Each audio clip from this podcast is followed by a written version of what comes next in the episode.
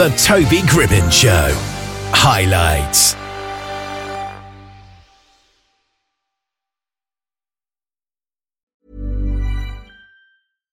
One size fits all seemed like a good idea for clothes. Nice dress. Uh, it's a it's a t-shirt.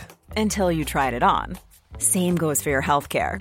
That's why United Healthcare offers a variety of flexible, budget friendly coverage for medical, vision, dental, and more. So, whether you're between jobs, coming off a parent's plan, or even missed open enrollment, you can find the plan that fits you best. Find out more about United Healthcare coverage at uh1.com. That's uh1.com. Hey, Dave. Yeah, Randy. Since we founded Bombas, we've always said our socks, underwear, and t shirts are super soft. Any new ideas? Maybe sublimely soft. Or disgustingly cozy. Wait, what? I got it. Bombas. Absurdly comfortable essentials for yourself and for those facing homelessness. Because one purchased equals one donated. Wow, did we just write an ad? Yes. Bombas. Big comfort for everyone. Go to bombas.com slash ACAST and use code ACAST for 20% off your first purchase. Well, we've got a very interesting guest here, Dan Balmer, who describes himself as a racist in recovery. Good afternoon, forward slash good morning today. How are you? I'm doing wonderfully well. How are you doing today? I'm smashing. So, a racist in recovery, what does that actually mean specifically? It means that uh, at some point I have recognized that there is racism within. Mm. That's something that I need to work on. And it's something that I will likely be working on the rest of my life because Yeah. it's deeply buried. And these are subtle things learned throughout my life, especially in childhood. So uh, a lot of our life lessons are based in our early childhood memories. And it's not necessarily parents telling you directly, hey, those are black people, stay away from them. Yeah. Sometimes it's very subtle. Uh, for example, driving down the street and mom saying, lock your car doors as you're driving past a black guy. Mm. So you've got the subtle lessons of life that are deeply buried that most people will never take the time to delve into, fully understand, and go through therapy to figure out those subtle little seeds of racism that may exist. So that's why it's an ongoing issue. And that's why I say I'm currently in recovery rather than I am recovered, because I don't believe that that's really possible to have it totally in your past. And how much of a racist were you or are you? Is it the way that probably a lot of people are, this sort of maybe subconscious thing, or was it much worse than that? It was mostly subconscious on my level. I was raised in a, uh, a very white bubble in the rural area. Um, grew up to be a good Catholic person who believed in equal light, e- equal rights as far as you know your voice says, Yeah. but your actions might not always match. Um, in my youth, I would be known to use uh, a lot of racial jokes and uh, sometimes some slurs. And um, you know there are some high points and low points a lot of people, most people I grew up with would say that I was not racist. Mm. And uh, so I began to question a lot of the perspectives of where I grew up as I began to travel the world. When I joined the Air Force, it was the first time I really had to uh, live with people of different cultures on a daily basis. And I learned a lot. And uh, so when it came back around to coming back home to St. Louis, that uh, I started to apply some of my life lessons. And I realized that I was a very sheltered child Yeah. with a very limited perspective. So at church, when we would refer to helping Black people, it was in a self superior, condescending way. And I can't say that's true for everybody, but I definitely had an elitist attitude due to my faith, like my God's better than your God. and uh, that really doesn't carry anymore. You know, it's a very childlike mentality, but um, I grew out of that. So. Yeah. And when was it that you first realized you were a little bit racist? I always had a lot of tension around people of different cultures and colors. And um, I think that my parents had some discomfort and fear base. So it was uh, like, you know, my mom would be the one who would say, lock your doors at the sight of a black man. Yeah. My dad's friends would say that, you know, uh, white jobs are being lost to black people due to affirmative action. So I would see that on a regular basis, but I didn't realize that it was sinking in because I wouldn't necessarily agree with him. But it really hit hard when the pandemic um, had everyone locked down and we had time to sit and think about it. And I spent way too much time on social media having discussions with people. But I um, did something fairly extraordinary and I actually listened. Mm. So people who actually know racism and experience racism had a very different point of view. So I listened carefully and I began to realize that racism wasn't what I thought. So there, I would like to put this question. I had a very limited perspective, so I'm going to put this question to you and your audience. Yeah. So do not answer. I don't want. To, I really don't want to know the answer, but answer in your own head. Uh, would you describe yourself as racist or not racist? And that was my mentality. So think about that answer for a second and lock in your answers, studio audience. And uh, the uh, answer I came up with all the time, I was consistently certain that I was not racist. But then I asked the next question. And if our brains had an operator's manual, the quick start guide would say, ask your brain questions in order to get results. And if I ask yourself, it doesn't, if you ask yourself a different question, then you will get a different answer. And for 55 years of my life, I was certain that I was not racist. And I asked, how do I know that I am not racist? Mm. And I couldn't answer. Every time I came up with an answer, I would realize that it was dependent upon a very limited definition of what it means to be racist. So if you start with, you know, like the top pinnacle of horrible racist stuff, well, I've never been in the KKK and I've never attended a lynching. Well, that's a pretty easy thing to avoid. So being not racist is very easy. Um, and then, you know, you lower it and I'm like, well, I've never, you know, discriminated upon hiring anybody, but I've never hired anybody. So again, still a very easy bar to clear. And then you keep going down that list of all of the different racial behaviors that people could have.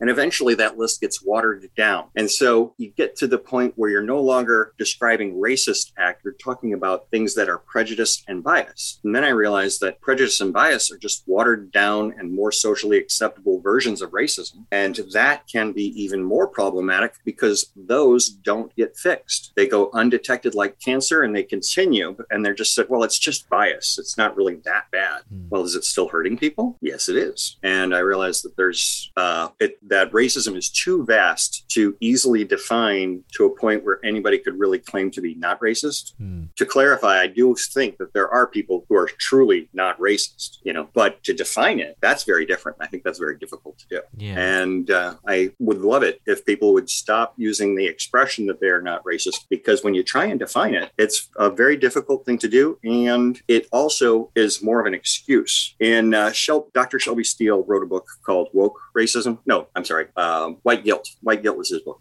And in that book, he describes how in the civil rights era, when the country finally started to acknowledge that racism was a real thing, so much so that we had to have legislation against it, that uh, white people galore were immediately disassociating and saying, I'm not racist. And then grand opportunity was missed there because it's like saying, not me, you know, like children playing tag saying, not it, not it. And the last one standing is the person who's it. Racism doesn't work that way. You can't just say that you're not racist and uh, have it be true you have to actually act upon it. So the other option is to be anti-racist. And these are not static positions. They're ever changing. On a bad day, I could be racist, you know, in a given circumstance. On a good day, I can be actively anti-racist and work hard at it. But the majority of people, if you had, you know, a million people in front of you, most of them would say that they are not racist. And none of them, I think, would be able to define what it means to be not racist. Yeah.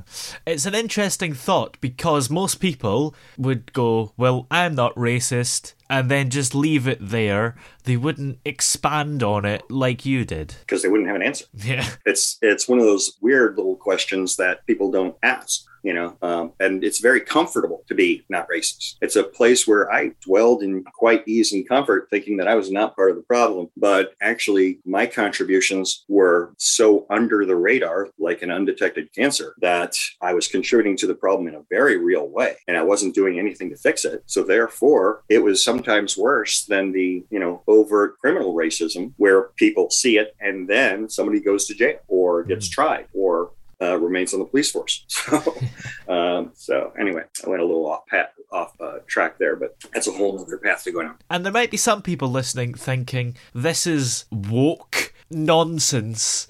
We're not all subconsciously racist. What would you say to that? I say I have no business or no place to tell anyone else their level of racism, whether it is or not. Once upon a time, I used to think racism was, was like pregnancy either you are or you aren't. And then if you talk to the victims of racism, then you realize that there's a much varying scale. I'd much rather be denied a job than to be lynched. So Yeah. those extreme examples show you that there are levels of racism. And um, yeah, so if you think it's about being woke, which I've been accused of that before, Mm. uh, well, I- don't think that the term is as derogatory as some people think. Yeah. These are just my perspectives on my life and my behavior. If you feel differently, by all means, proceed with that. I encourage people to question what they have.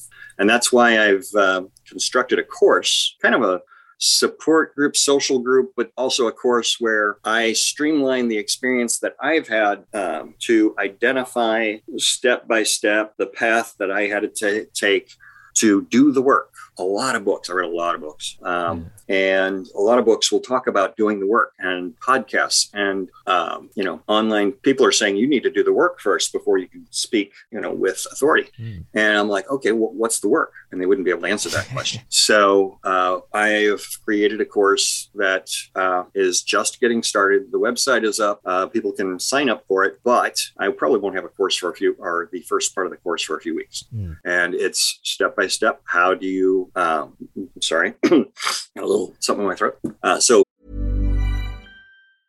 Cool fact a crocodile can't stick out its tongue. Also, you can get health insurance for a month or just under a year in some states. United Healthcare short term insurance plans, underwritten by Golden Rule Insurance Company, offer flexible, budget friendly coverage for you. Learn more at uh1.com. This is Paige, the co-host of Giggly Squad, and I want to tell you about a company that I've been loving, Olive and June. Olive and June gives you everything that you need for a salon quality manicure in one box. And if you break it down, it really comes out to $2 a manicure, which is absolutely insane. It's also so easy to get salon worthy nails at home with Olive and June. The difference between how your nails used to look when you did them yourself and now with the Mani system is a complete game changer. The best thing about Olive and June too is it's a quick dry. Dries in about one minute, lasts for five days, and full coverage in up to one to two coats. Visit oliveandjune.com slash perfectmanny20 for 20% off your first system. That's oliveandjune.com slash perfectmanny20 for 20% off your first system.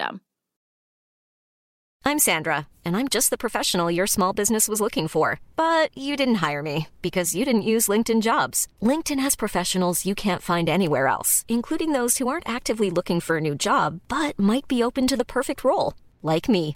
In a given month, over 70% of LinkedIn users don't visit other leading job sites. So if you're not looking on LinkedIn, you'll miss out on great candidates like Sandra. Start hiring professionals like a professional. Post your free job on linkedin.com/people slash people today.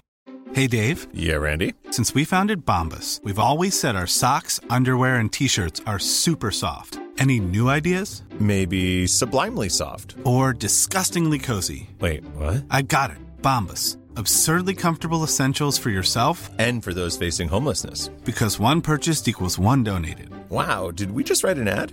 Yes. Bombas. Big comfort for everyone. Go to bombas.com slash ACAST and use code ACAST for 20% off your first purchase. the course is geared toward uh, racial bias deconstruction. And uh, I've sent you the link. I don't know if you can put that link on the website because it's a little bit lengthy. it's Dan, my name, Daniel.Balmer dot M-A-E-D, which stands for Masters of Arts at Education. Um, and it's through the Thinkific, Thinkific website. So uh, they build courses. Yeah. So, um, very good uh, website, and I'm hoping it to be a very good course. I'm going to need beta testers to help me make sure that I'm answering the questions that everyone has and that my answers do make sense to the general public. So, any help that people can give me would be appreciated. Yeah. And there'll be a lot of people still listening to this interview after everything that you've said, still going, Well, I am not racist. I don't need to go on this course. Okay, don't go. I'm fine with that. Um, if you're not ready to have the conversation, then you know don't have the conversation. It's it's perfectly fine with me to accept people where they are. Um, like I just said, I have a master's in education. And an important part of that is assessing and acknowledging that the student is where they are without judgment. That's a tough thing to do sometimes Yeah. especially on hot topics like this. But to realize, you know, you are where you are. And if you want to take a step, I'm here for you. I'll do my best to support you however I can. If you, you know, are not ready for that, then that's that's okay, but I hope that you do no harm in the meantime. Maybe if people don't have the time to take the course or whatever, what quick tips are there to be less racist? That's really tough because okay i'm going to say something a bit controversial here. Because there are a lot of well-intending woke people to use it in a derogatory way that are trying to help sincerely but they're actually part of the problem. So um, there are a lot of people who are self-described allies. I don't think that that's something you can put upon yourself. If somebody else describes me as an ally thank you i'm flattered but i can't call myself an ally because um, you know the work i do is the work i do. Only those who are receiving the benefits can say whether or not it has value. Yeah. I put it out there. I try. It's I don't know. Um, it's completely voluntary upon them to acknowledge whether or not it's pushing in the right direction. Which reminds me, there's a useful metaphor that I came up with, uh, and this may apply uh, to what you're saying. Is that if you were to divide people into groups, like I've done a couple of times in this conversation, and you ask that initial question of "Are you racist or not racist?" people would describe themselves as not racist. Yeah. But there are three groups. So if you're fighting racism, the analogy that I have is fighting racism is like pushing a truck without an engine up a hill. The hill itself, the slope is dependent upon the history of racism and how much uh, our history, laws, rules have affected how things are in reality. And so people would argue about how steep the hill is. But at the one end of the truck, you have racist people pushing down the hill, mm-hmm. much easier for them. You have anti racist people trying to push up the hill, much more difficult. And you have a whole lot of people, I would say the overwhelming majority of people, just sitting on the truck thinking they're doing a good job by not being racist. But in the meantime, their dead weight is contributing to the problem. Mm. Now, these positions are not static, meaning you're not in one place all your life, because that was another misassumption that I had was if a racist person is racist, they're racist all the time. Behaviorally speaking, that's not true. The beliefs may be there 24 7, but the behavior changes. So on a bad day, even a woke person can be pushing the wrong direction. And on a good day, you're actively pushing with all of your muscle to try and move things in the right direction. The thing is, I was spending most of my life, like 55 years, just comfortably in denial, thinking that I was a not racist person doing a good job. So for your listeners, I would say, you know, the choice is up to you, you can stay sitting on the truck thinking that you're not racist and doing a good job with it, or you can spend some of your time pushing in the right direction. You will likely spend some of your time making mistakes and pushing in the wrong direction. And you need to forgive yourself when you make mistakes and do what you can to fix it. Yeah. So, what are some of the ways that these well intentioned anti racist people are actually adding to the problem? A big part is through uh, judgment, blame, and shame. One of the challenges with getting over racism is that blame, shame, and guilt have no benefit. They don't help. Yet there's a strong urge, and I completely understand it, maybe kind of an Old Testament mentality of, you know, you've done wrong and you got to pay for your sins. But when you point fingers and tell people, hey, you're being racist, that doesn't cure racism that digs in denial. People's defensive systems are strong and they are automatic and they are built in. And when I started this project, it actually started as an article, kind of grew from there. Um, but when I started this project, the hope was to uh, try and help people say things. But there's so much accusation going on that people are accidentally feeding the energy of the opposition. Kind of like, I don't know if you've seen the movie X Men uh, Days of Future Past. No, it was uh, First Class, where uh, the villain character Sebastian would absorb the energy of people attacking him and respond back in a powerful surge of energy and wipe them all out. When you attack racist people by accusations and condemnation, then they get stronger and they dig in and they're not going to change. But if you slow down and ask them questions and say, why do you feel that way? Or how do you understand that? And you take a different approach, then you're not feeding the beast. So a lot of woke people are feeding the beast with their judgment, blame, shame, and guilt. Hmm. Does that make sense? Because that's a really big topic to try and say in a couple of sentences. Yeah, that's a good point because sometimes I suppose people can be blamed for their ancestors' actions sometimes, and maybe that makes things worse too. It can be, yeah. I mean, I think we have to acknowledge our past, our hmm. history, but I have no, I do not accept the guilt of the past. Yeah. I do not accept the sins of my father or grandfather, thank God, because that would be a lot of weight to carry, you know, generationally speaking. And um, so, yeah, the history has to be acknowledged. But when I finally came forth and said uh, to myself and the world that, hey, I've got racism within me, and I don't, oh, I completely skipped that story. That uh,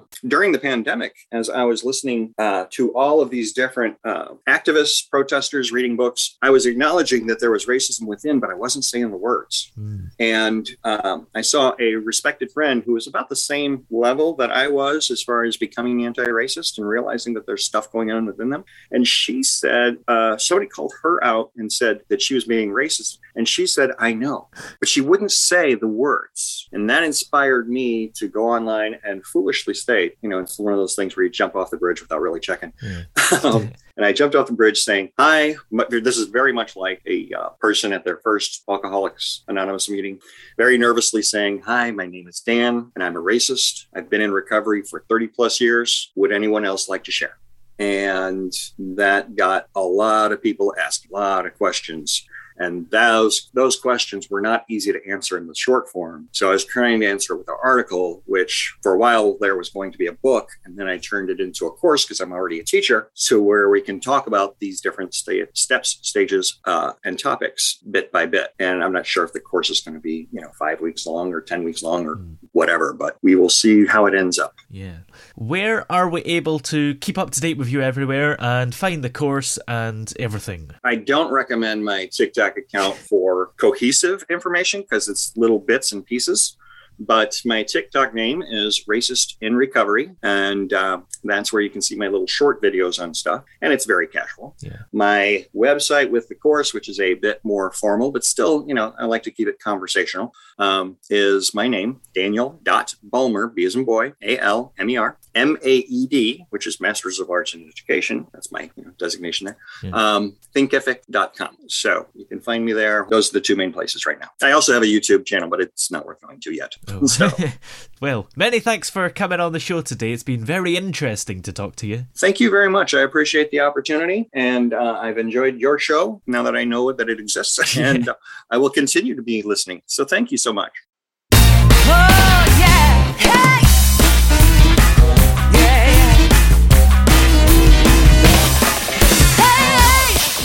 The throbbing pulse of sound. The Toby Gribben Show.